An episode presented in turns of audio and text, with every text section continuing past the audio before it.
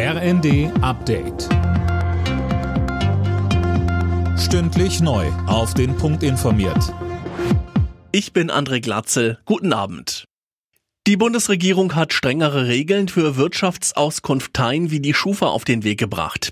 Bestimmte Daten sollen in Zukunft bei der Ermittlung der Kreditwürdigkeit tabu sein. Mehr von Tim Britztrup. Dazu gehören beispielsweise Gesundheitsdaten oder auch der Name und die Postleitzahl. Damit soll verhindert werden, dass ein ausländisch klingender Name in Verbindung mit der vielleicht nicht gerade besten Adresse von vornherein dazu führt, dass man als weniger zahlungsfähig gilt. Die Ampel reagiert damit auf ein Urteil des Europäischen Gerichtshofs, das enge Grenzen für die Ermittlung der Kreditwürdigkeit Rechtswürdigkeit gesetzt hat. Der Entwurf muss noch von Bundestag und Bundesrat abgesegnet werden.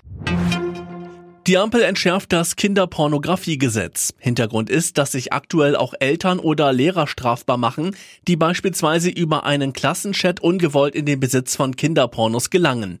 Das hatte zu heftiger Kritik von Juristen geführt.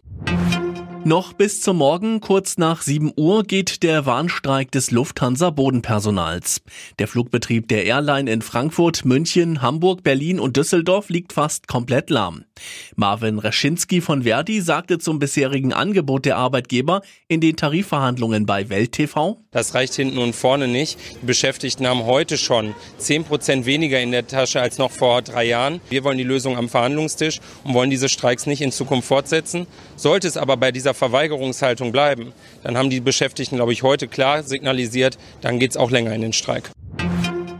Im Nachholspiel der Bundesliga hat es keinen Sieger gegeben. Mainz und Union trennten sich 1 zu 1. Berlin bleibt auf Tabellenplatz 15, Mainz auf Rang 17. Die Partie im DFB-Pokal zwischen Saarbrücken und Gladbach ist am Abend abgesagt worden. Durch starken Regen konnte das Spiel nicht angepfiffen werden. Alle Nachrichten auf rnd.de